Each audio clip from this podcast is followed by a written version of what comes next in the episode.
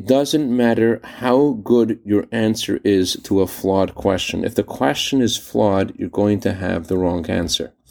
Good morning. This man came over to me today and he said, You know, I'm studying Tanya. In Tanya, it says how every single Jew has this love for God, and I have friends and they're living like animals, and I want to change them. Should I tell them the way it is? Should they need to make critical changes in their life, or they're just doomed? So the Rebbe actually said that before you speak to another person about bettering their observance, you should first say a chapter of Psalms.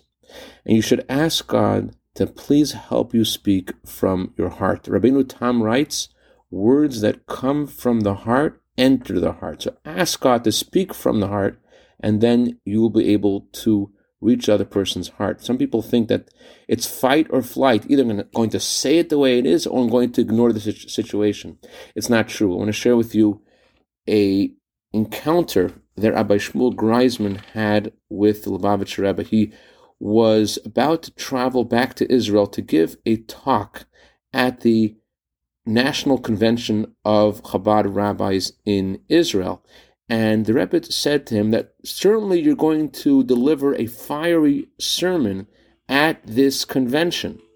But then the Rebbe said to him, Don't scorch anyone. And the Rebbe explained, a fire of holiness doesn't burn others, it strengthens them.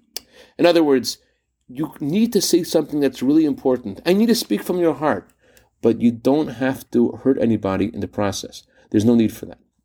I dedicate a minute of Torah today to the Benjamin family in honor of the yahrzeit of Yosef's father. May his neshama have an aliyah. May he be a good intercedent on behalf of all of his family for all good. B'sich Klal Yisrael. Have a wonderful day and say the right thing with all your heart.